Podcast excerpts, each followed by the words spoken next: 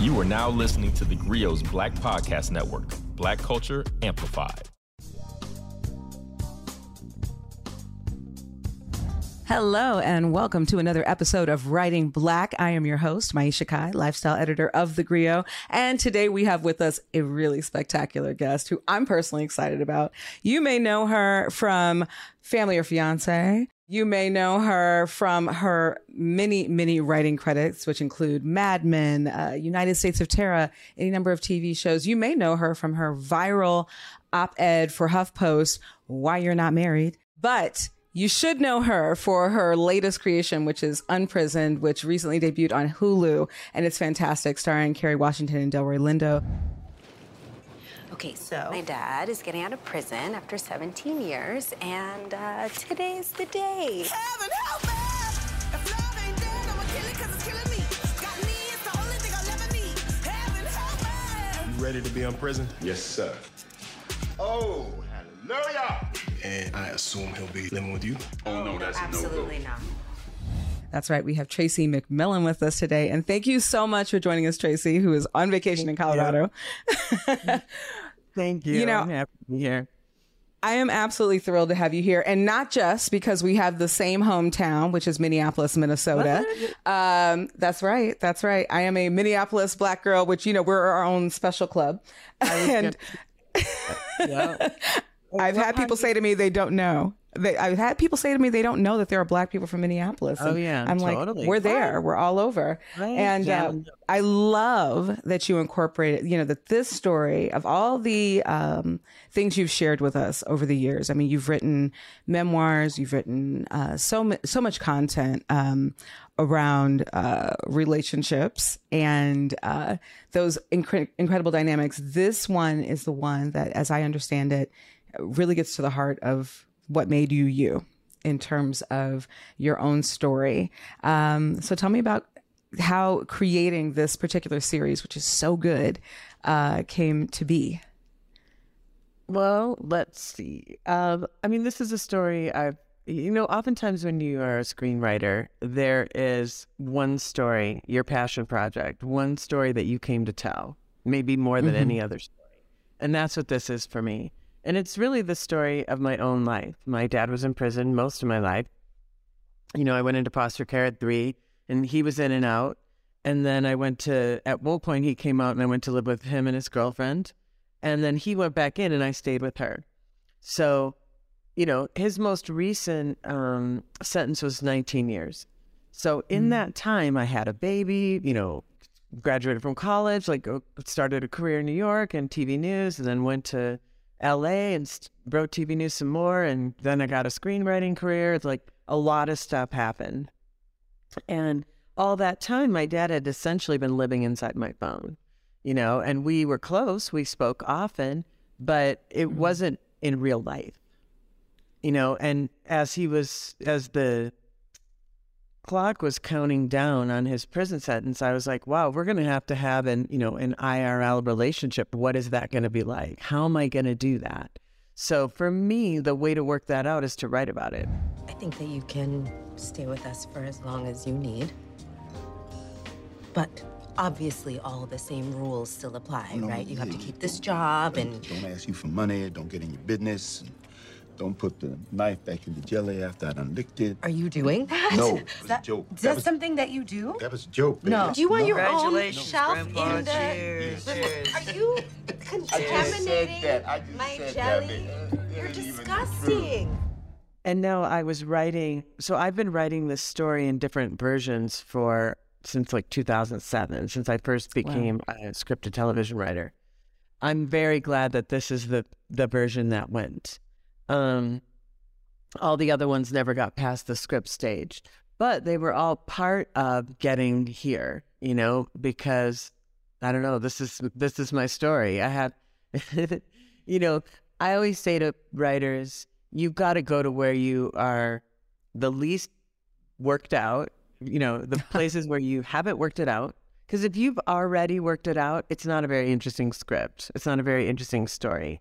It's an interesting story if it's the thing you're like most conflicted about, most in shame around, most worried, about, you know, about like this was the part of my story that I didn't want to tell anybody, you know? Wow. Um, so part of the writing of this is to work it out for myself and also to help other people work it out for themselves, you know?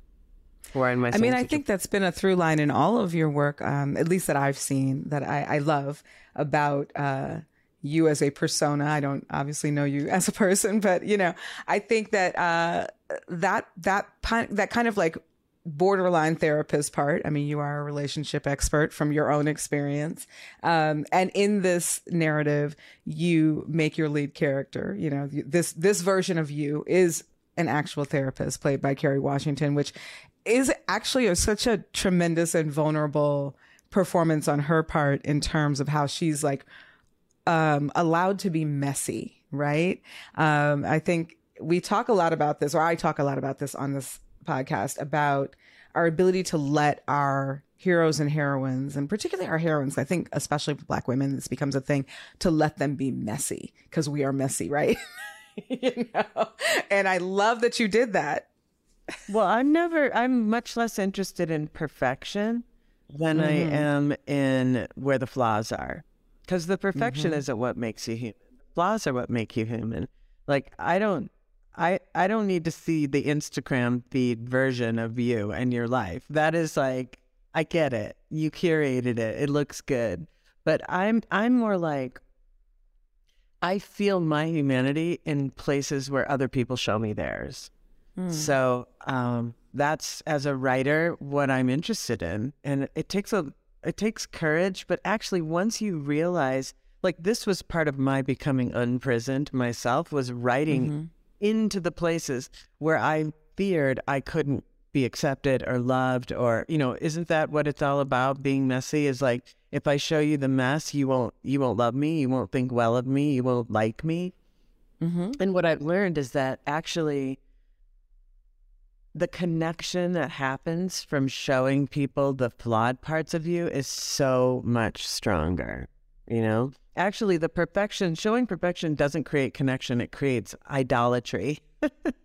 you know, it creates like I mean, putting someone that. up on a pedestal, but pedestals aren't good for people, you know? So uh, we are going to talk about that a little bit more. I want to talk about being this idea of being unprisoned because that was a term I had not um, actually thought about a lot, I mean, which is surprising as a journalist that I hadn't thought about this term of being unprisoned. I made it up. Yeah. Th- th- okay, good. I feel better because I was Yeah. sitting there like I've never heard this, but it's so appropriate. Yeah, no, I made it. I made it work. I love it. Um, but it is, you know, it, it ends up being both uh, descriptive and also aspirational in this in this context of what can you set yourself free from, even if it's your own perfectionism. and I think that that's like such a huge lesson that we don't always get to partake in. And also this idea of, uh, you know, writing something as a series instead of a completed thing. Obviously, you know, when people, we, we interview a lot of authors here. You've written books before. Um, and this idea of a, a narrative being complete, like this is the narrative arc. Um, so when we come back in just a second, I want to talk to you about the difference because you've written in so many different mediums at this point, which is such a rare treat for us to have here on this podcast, which talks about Black writers. I want to talk to you a little bit about uh, the similarities and differences between kind of fleshing these stories out when we return with Tracy McMillan and more Writing Black.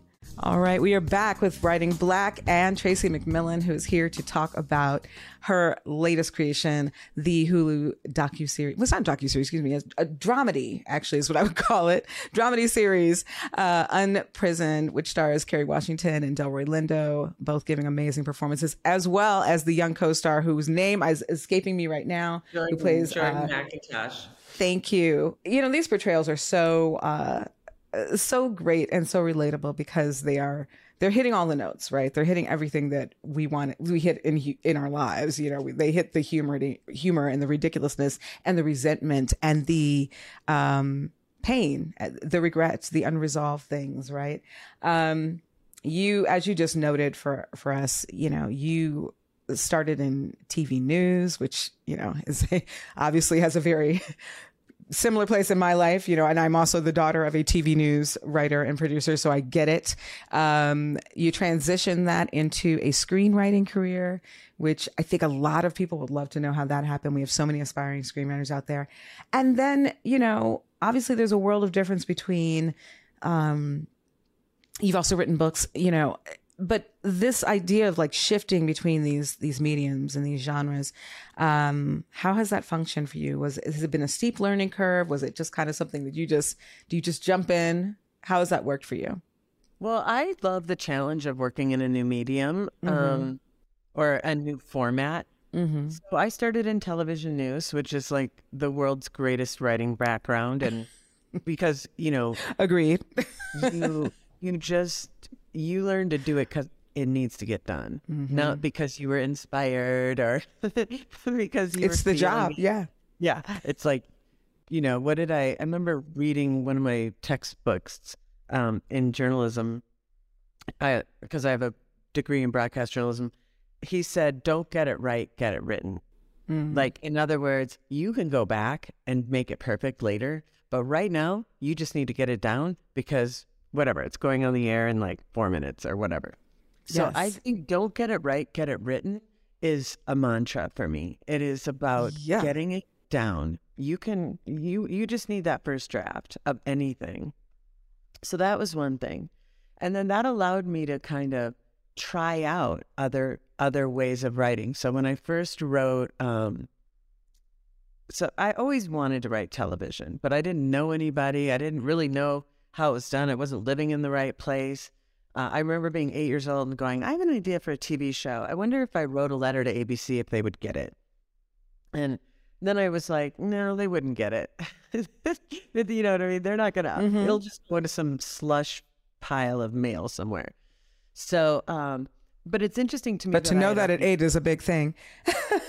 yeah, well, exactly. Well, I was very realistic because I've been through so much realism Yeah. in life. I, I kind of Yeah. knew the difference between what was what I thought was possible, or you know, I had a clear idea of the world even at a pretty young age. So, but I think it's interesting that I had the thought. Then I was like, hmm, and I look back on that many, many decades later and went, wow, I always knew what I wanted to do. I didn't know that I knew what I wanted to do, but I did always know. And I remember having another thought around screenwriting after I graduated from college, but I was like, how would I do that? What, I'm just going to move to LA and start like cold calling studios that I don't, I had no idea how to go about it. And I thought that, you know, there's a lot of gatekeepers in um, Yeah. writing scripted television. It's a very, you just need to get, I mean, people say this, you have to get lucky, but I'm not sure. I don't know. I, I that's a hard thing. I knew one person, and that one person said, "Well, here's how you do it. For a sitcom, you have a character and they have a problem and they try to solve it and they get up the tree. And then they try to solve it again and they get further up the tree. And then they try to solve it again and they fall out of the tree. And that's your 30 minute sitcom. And I was like, hmm. So I took that and I went, this is in 2000. And I wrote two um, two different spec scripts, one Dharma and Greg and one Drew Carey show. And I showed them to her. And she was like, first of all, wait, you didn't even do one, you did two? I'm like, yeah, because I come from TV news.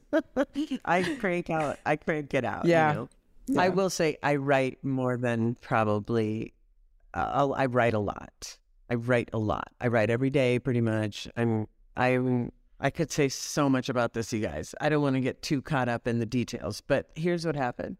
She looked at those two scripts and she said, everybody thinks they can do this, but you actually can. Now, I wasn't ready. But then four years later, when I was going through a life crisis and I was trying to write my feelings, um, I wrote a, a feature, and that became my calling card. That feature um, got me. I gave it to her, and she said, "I'm much too busy," Um, because her career had kind of blown up in the meantime. I'm way too busy, but I'll give it to my agent. If he likes it, he'll call you, and if he doesn't like it, he won't. And so, eight months later, he called me.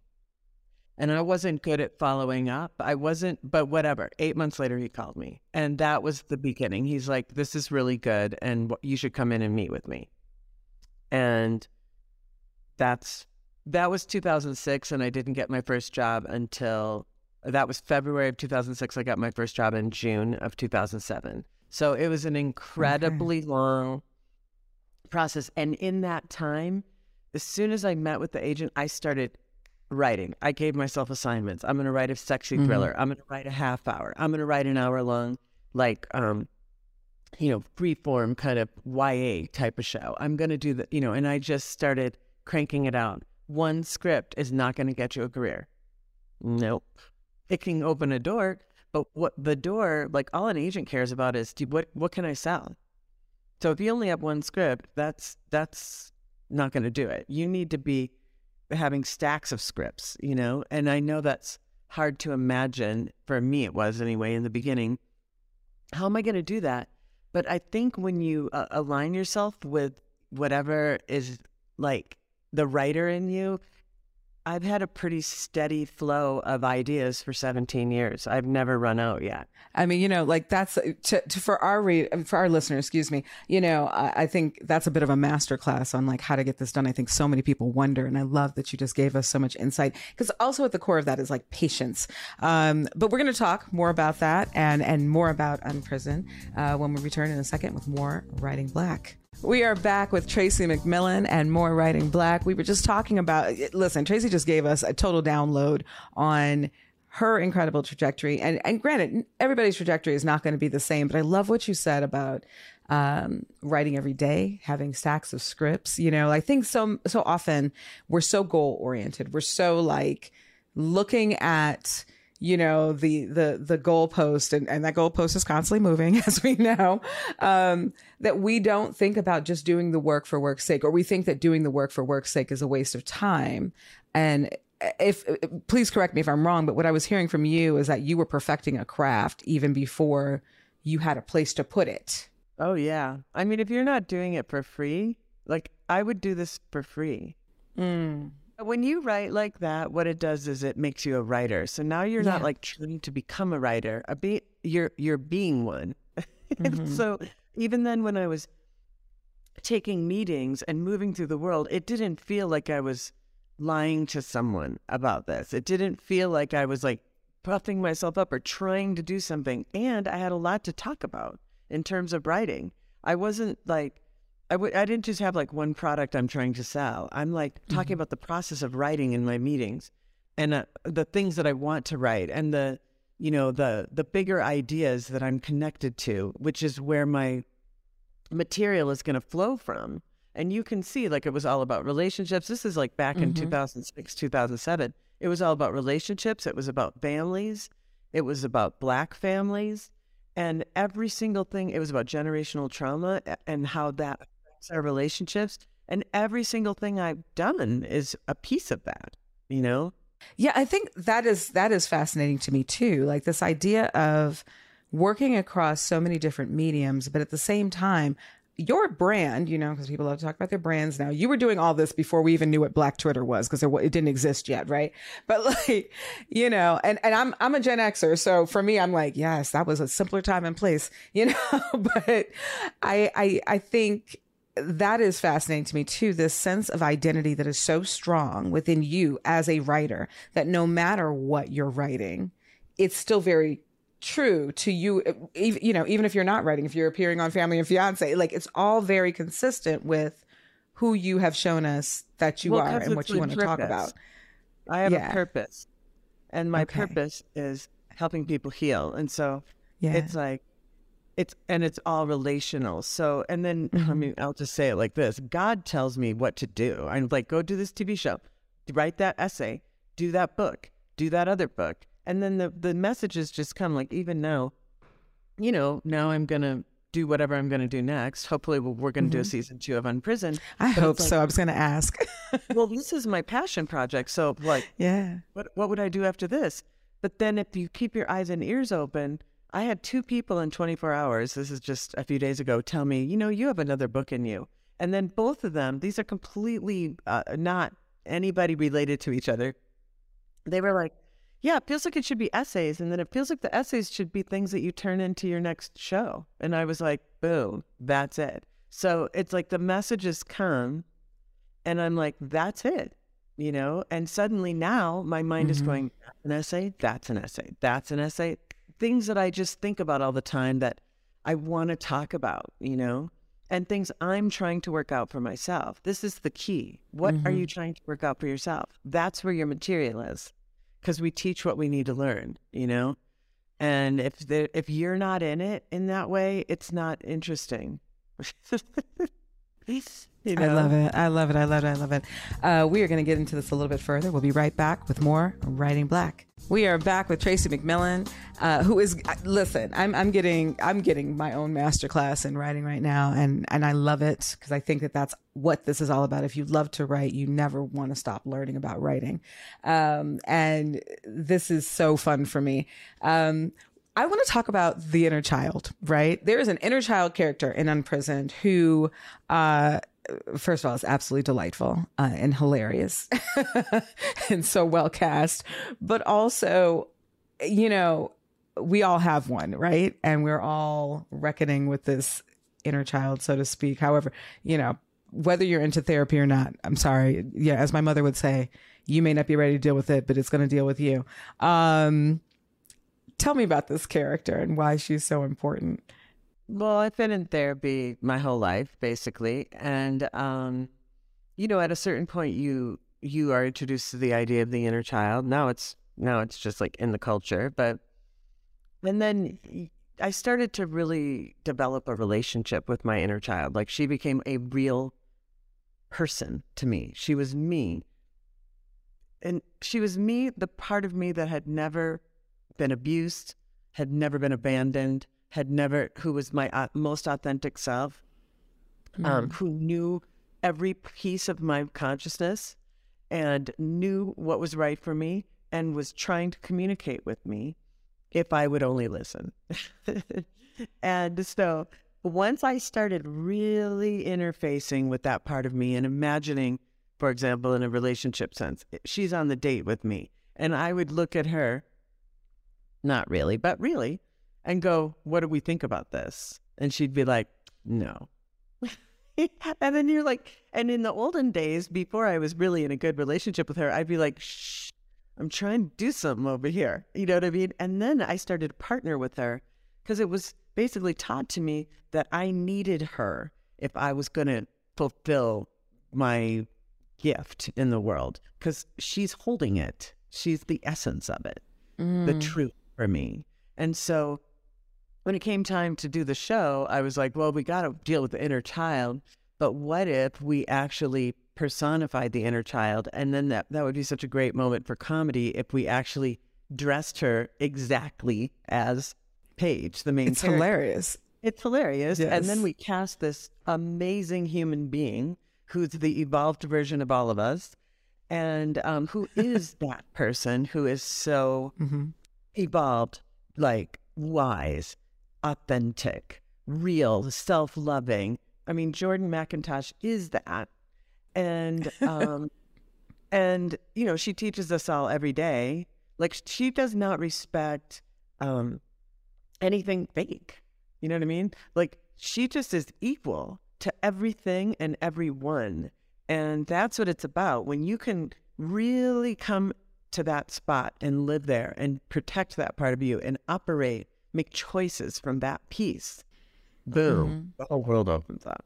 And that's been my experience. I love it. And so I wanted to put it in the show. And, uh, you know, I think you're opening up worlds for people who are watching this show. Um, we're going to get into a little bit more in just a second. We'll be back with more Writing Black. All right. Um, Tracy McMillan is with us today on Writing Black and is amazing, as I predicted she would be. I'm so excited.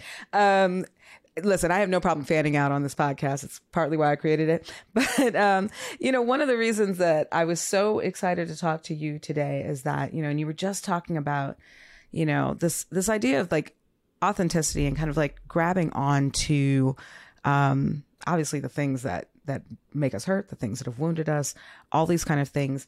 Um, I think there's also obviously a very powerful message here to, uh, black women. I think it's so interesting that this is set in um, our joint hometown of Minneapolis, which I think is a black woman in Minneapolis, you know, uh, there are a lot of racial dynamics there uh, to reckon with. Not all of which are, you know, negative or, or racist or you know anything like that. It's just we are we are our own breed there. It's it's not it's not a it's not a chocolate city. Let's put it that way. It's a very specific experience to grow up there. Um, I'm like I'm gonna leave it there and let you say the rest. I'm like, But- especially on this side of town. Where are you from? What part of town? Um, so I grew up uh, in, mostly in North Minneapolis, and now my my parents are right outside the Twin Cities. But yeah, so I there was there were places I recognized here, you know, and like you know, where I was just like, oh my gosh, did we live there when I was a kid? It looks just like it was down the block. Um, yeah, you know, I I do think that like there was a what I loved about how you played with race in this particular um, production was so artful. Dang. This is like a field trip, but interesting. You know, when I meet other black kids, they don't always know. Like, it's just weird to go up and be all like, Hi, I too am black. Don't say it like that, Finn. That sounds kind of weird. I mean, it's facts though, you know, I just I feel like I have to prove that I'm black. Let me tell you something. Defending your blackness to other black people, that's one of the blackest things you can do. you know, from the uh, Korean foster sister to the Lutheran, you know, like it was so very true to place. And we talk a lot about world building on the podcast. And I think that's another level of authenticity that I would love to explore with you because you took a place that a lot of people are not familiar with. You know, like some people think of Minnesota as a flyover state. It, for us, it's home, you know, um, and you made it you brought it alive in a very like for me the racial dynamics were very authentic um can we talk about that a little bit like how you how did you sell those choices even to people who didn't get it Oh, you never, they, I remember when, well, I mean, they were, first of all, uh, biographical. You know, I lived Yeah. with a Lutheran family and I had a Korean foster sister, and we're still very close. I'm still very close to my um, foster family because they were like, well, and I was like, well, I want to make the her sister a character in the show, and I want to have this foster family be part of the show. And they, they were all like, yes, yes, yes, yes. Because a great network executive, and we have great executives. So um, I'm part of Hol- Onyx Collective, which is uh, premium black content for black creators at Vertical within Hulu. And Tara Duncan runs it, and she's a gifted network executive. I expect her to run the world, and he, she's already running my world. I love it. And she also is president of Freeform at the same time. Mm-hmm. And she is a visionary and she just gets it. And so when I was saying these things, she was like, oh, I love the specificity, you know, because there's, you couldn't really make up that stuff. That, Right. that wouldn't go there. It just wouldn't occur to you. You know what I mean? Um, so yeah, these, the racial dynamics are, you know, what I lived, you know, um, being a what a young girl of color in a completely white world. I'm from the whitest part of Minneapolis, which is a incredibly white city. Yeah.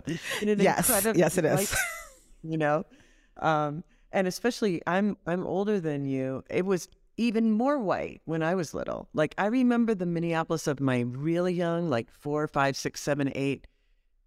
It was just it was Scandinavia, you know. yeah Yeah. Um, and so, what was that like navigating those dynamics? And a lot of it I'm figuring out now, you know? Like, I look back on how my experience with teachers, for example, and there was something about me that they were just like, oh, I don't know why this little girl gets under my skin the way she does. And I'm like, precocious i because was one I- of those kids too well, because I wasn't acculturated as a white girl. So I wasn't Yeah. doing white girl things that they were expecting me to do. That what everybody, every other girl in the school is acting this way or behaving in this manner or making these assumptions.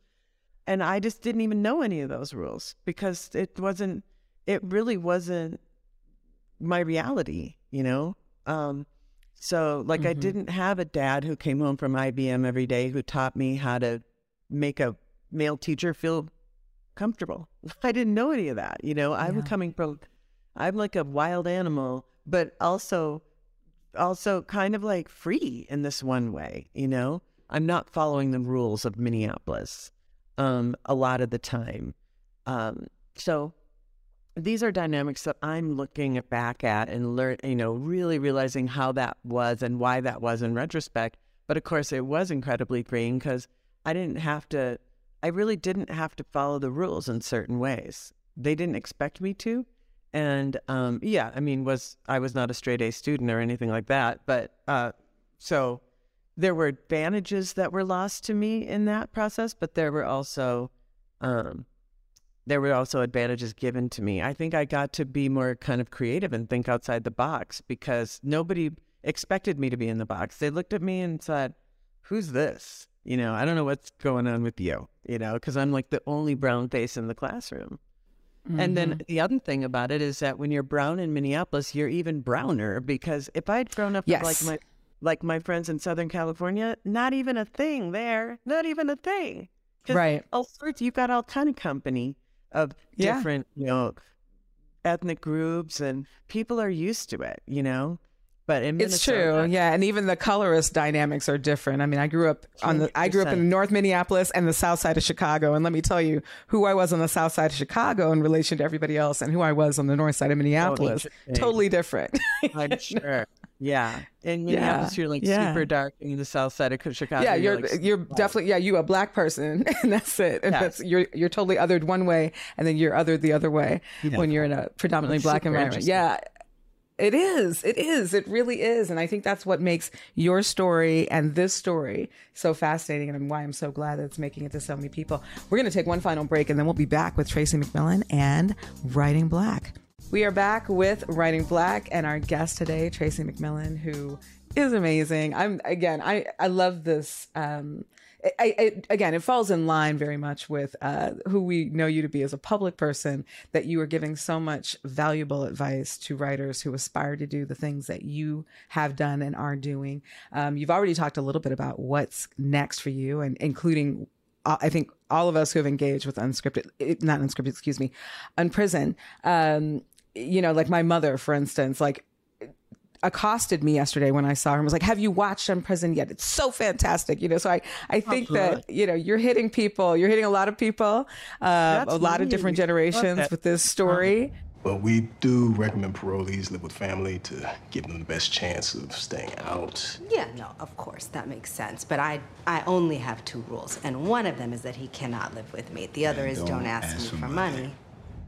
Uh, I had to share that with you because I think it's important. She did that unprompted. She did not know I was interviewing you today, and I told her, and she was like, "Oh my gosh!" Um, so there you go. You've got a fan. Uh, so we are hoping for a season two, and you've already Yeah. said that you uh, are already percolating on a book of essays. Um, what other things do you aspire to do, though? I mean, you've done so much already in your career. You're and you still got hopefully miles to go. So, what else would you like to do? Well, one of the things I want to do is I want to um, be part of creating a conversation about healthy relationships. I feel like there's somewhere in there, there's got to be a food pyramid of healthy relationships. Like, you know, before we had the food pyramid, we, we didn't really know what what uh, what a good diet was. You know, now we know this many grains, vegetables, boo boo boo. We know everybody knows it. Well, what if we had that for relationships? That's something I want to do. Is because I feel like people just make it up as they go, or they just do whatever their parents did, and that Yeah. doesn't. That there's actually a, quite a bit of like actual science on what mm. creates healthy a healthy relationship and like um, secure attachment.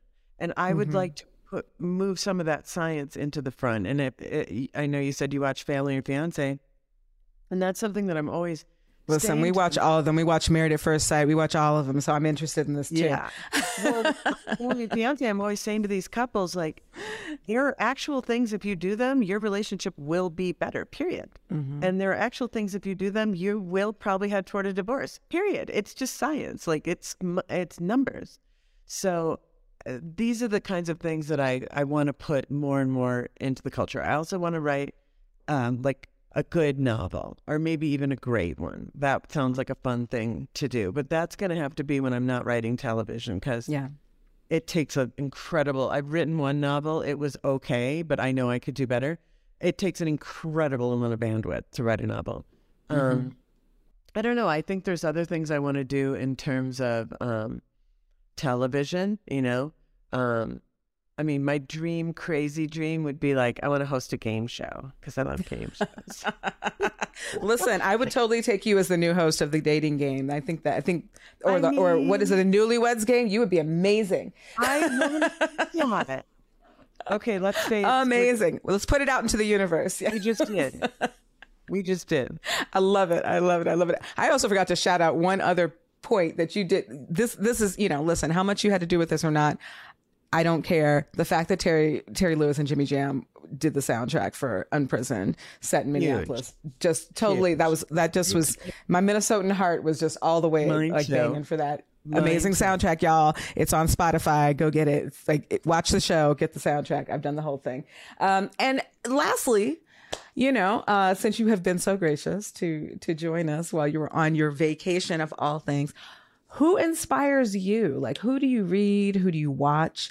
Um, who excites you? I guess, uh, you know, living or or not not living anymore um, in the world of words and and across genres. I'm a, I'm a real nonfiction person. Like I tend to, I want to learn. That's my thing. So I read a lot of like textbooks. I read a lot of attachment textbooks. I mean, there are some. They're not writers. They're um, you know, professors essentially, or like scientists. So those would be people like Stan Tatkin, Dan Brown. Like these are not, but these are not writer things. These are things about. And I guess this is what I would say is as a writer, it's not that you need a brand. That's such a word that's been overused. It's that you need a thing that you're bringing, whether it's to the writer's room or the marketplace. It's like, what is the thing that you can do that no one else can do? That's where you need to become more, even more. And my thing that I bring into a writer's room, that I bring into the world, is my knowledge of relationships. Mm-hmm. It's not even my skill as a writer. I'm a good writer, but what am I writing about? That is that's what being a writer is. It's being a person who knows a bunch of stuff and shares it and finds a way to artfully share it. So I I spend most of my reading and listening time on my spiritual stuff and my learning. And so that is what I would say more that that's where I get my inspiration. That's where my ideas are coming from. The things I'm learning. And then what I offer as a writer is I think about those things and I offer a point of view that no one else has developed because I don't know. I don't know. They they got put in me. And and we all have something that's put into us that we are here to give. So um to me, great writing is the quality of your ideas. Bottom line. It's like, do you have new ideas? Are you telling me new things I haven't heard? Are you telling me things I've heard and spinning them in a new way? You know, uh, like um, an example from Unprisoned would be like, no, because I remember realizing, like, oh, you lie to the person you care about. it's like that is, and then it, you hear that, and you're like, yeah. You, if you if you didn't care about them, you wouldn't be lying to them. Is that great? No. Is it true? Yes. So it's like I'm interested in you taking whatever it is that you think about the most, your obsessive thing, the thing you're trying to heal in yourself, and mm. then having new ideas and then giving them to me. That's why I want to read your book, read your screenplay, watch your show, you know? So my job as the writer is to develop all that stuff within myself so that my show is interesting and tells, you know, helps people see the world in a new way. I well, I- you certainly have succeeded at that with uh, Unprisoned, and I would dare say your other works as well. So, thank you so much, uh, you. Tracy McMillan, for joining us today, for giving us so much insight and wisdom, and for so much amazing food for thought, uh, both on this podcast and in your work. Everybody, go check out Unprisoned on Hulu. Excellent performances. Excellent script, so so relatable, and uh, hopefully this will not be the last time we talk to Tracy McMillan here on Writing Black.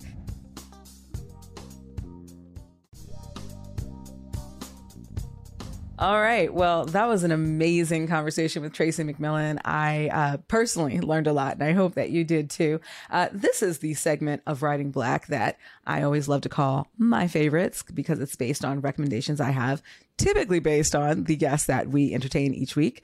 And this week, you know, Tracy bringing her own story to the screen made me think of another um, incredible life story that was brought to the screen recently, which was From Scratch by Tembi Locke. Where are you from? Texas. I came here to experience art, to try things I may never get to again in my life. Mi chiamo Amy. Sei americana? Sì. Allow me to cook for you at my restaurant. I express myself through food. I get that. This started as a memoir of Tembi's own love story with her husband, um, who her late husband, unfortunately. And we saw it brought to the screen uh, at the end of last year with Zoe Saldana in the lead. And uh, she developed that project with her sister, Attica Locke. So when we talk about, you know, a moving between uh, platforms and genres and mediums, um, this is a classic example of something that started as a life experience and became a memoir, which um, you know is cathartic in its own way as a writer, uh, and then made its way to the screen where it could, you know, bring this incredible love story and uh, sense of catharsis and and relatability to millions of viewers potentially. So uh, I highly recommend uh, Unprison. I also recommend From Scratch. These are two stories written by Black women that I think really tap into humanity and uh, the power of love and to a certain extent redemption. So I hope you enjoy them both. And I hope we'll see you next week for another episode of Writing Black. Thanks so much for joining us for this week's episode of Writing Black. As always, you can find us on the Grio app or wherever you find your podcasts.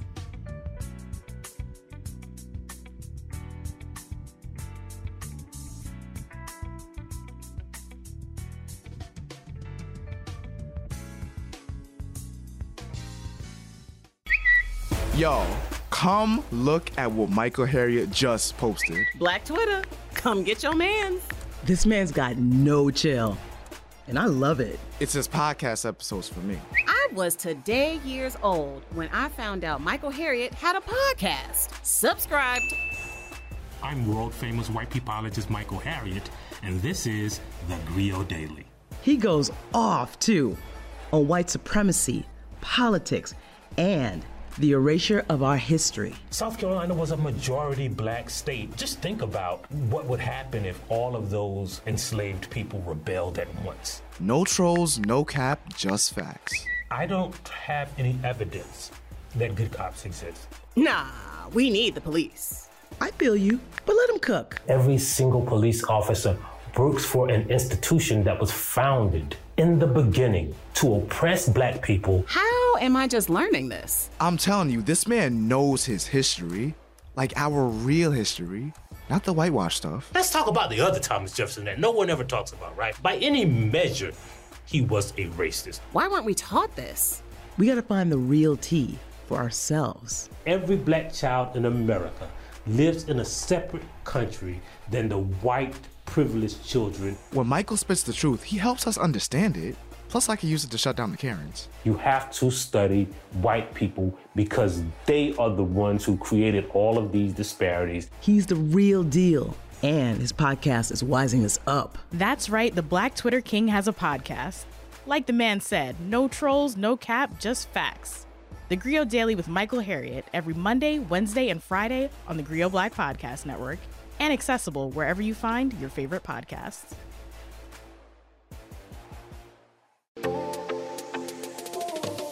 Introducing Dear Culture with Panama Jackson on the Grio Black Podcast Network. Bring your friends for the shenanigans and stay for the edutainment as Panama debates culture wars, Janet Jackson versus Michael, black fashions, black mendations, and everything black. Listen today on the Grio mobile app for all the black culture conversations you don't want to miss. Also available wherever great podcasts are heard.